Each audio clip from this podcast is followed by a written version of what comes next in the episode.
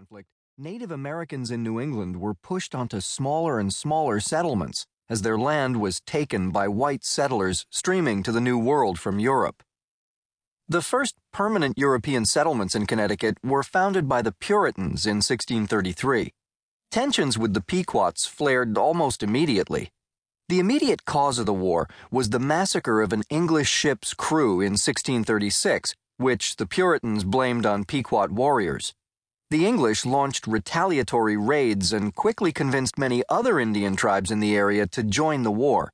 With their native allies and superior weaponry, the English easily defeated the Pequots. By modern standards, the English war was nearly genocidal. The English soldiers regarded all Native Americans as heathens and a threat to peace in the New England wilderness, and the soldiers indiscriminately killed hundreds of Pequot women and children as well as warriors.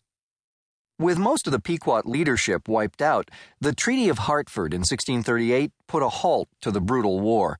The English, determined to erase even the name of the Pequots, officially abolished the tribe, enslaving some members and distributing the rest as spoils to their Native American allies.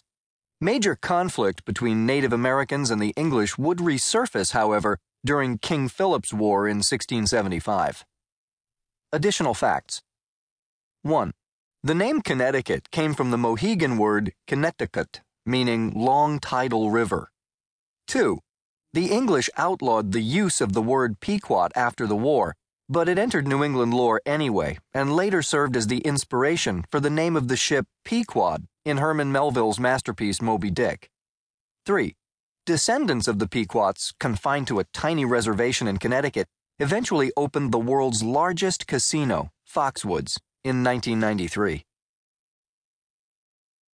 Wednesday, Day 3 Rights and Reform. Slavery. Beginning in 1619, when the first group of 20 Africans arrived at Jamestown in chains, thousands of slaves were imported into the British colonies of North America. Within a few generations, slave labor formed the basis of the South's agricultural economy and had spread north to the rest of the original 13 colonies. By any standard, slavery was an unspeakable human tragedy that caused immeasurable harm to its victims.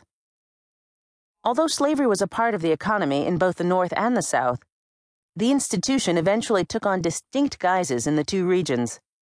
To describe the differences, historians distinguish between a slave society and a society with slaves. A slave society was one in which slavery dominated the major forms of economic production which was the case in the South by the 18th century. A society with slaves, in contrast, refers to a society in which slaves did not dominate the economic modes of production and instead provided supplemental labor, such as work conducted within the home. In Massachusetts in the mid 1700s, for instance, only about one in eight households owned a slave, and the typical slaveholder had only two slaves. Rather than toil in the fields, Northern slaves often worked as maids, blacksmiths, coopers, carpenters, and house servants. Because of the differing roles slavery played in the societies of the North and the South, the extent to which the two regions relied on slavery began to diverge in the 18th century. In the South, slavery became more important, while in the North, the institution began to fade. At the time of the American Constitutional Convention of 1787, Many of the founders assumed that slavery would eventually die out. Indeed, after the convention, various states in the North began the process of abolishing slavery, granting slaves their freedom in a given year or at a certain age, depending on the law their state established. However, just as slavery was ending in the North, the invention of the cotton gin in 1793 guaranteed that the institution would remain integral to the Southern economy laying the groundwork for widening regional differences in the 19th century. Additional facts 1. The 1840 census listed one slave in New Hampshire. 2. Slavery was also common throughout Europe's other New World colonies. In the French colony of Haiti, Toussaint Louverture, 1743 to 1803, led a successful slave revolt in 1793. 3. The first 20 African slaves taken to Jamestown aboard a Dutch warship were from the modern day nations of Congo and Angola. Thursday.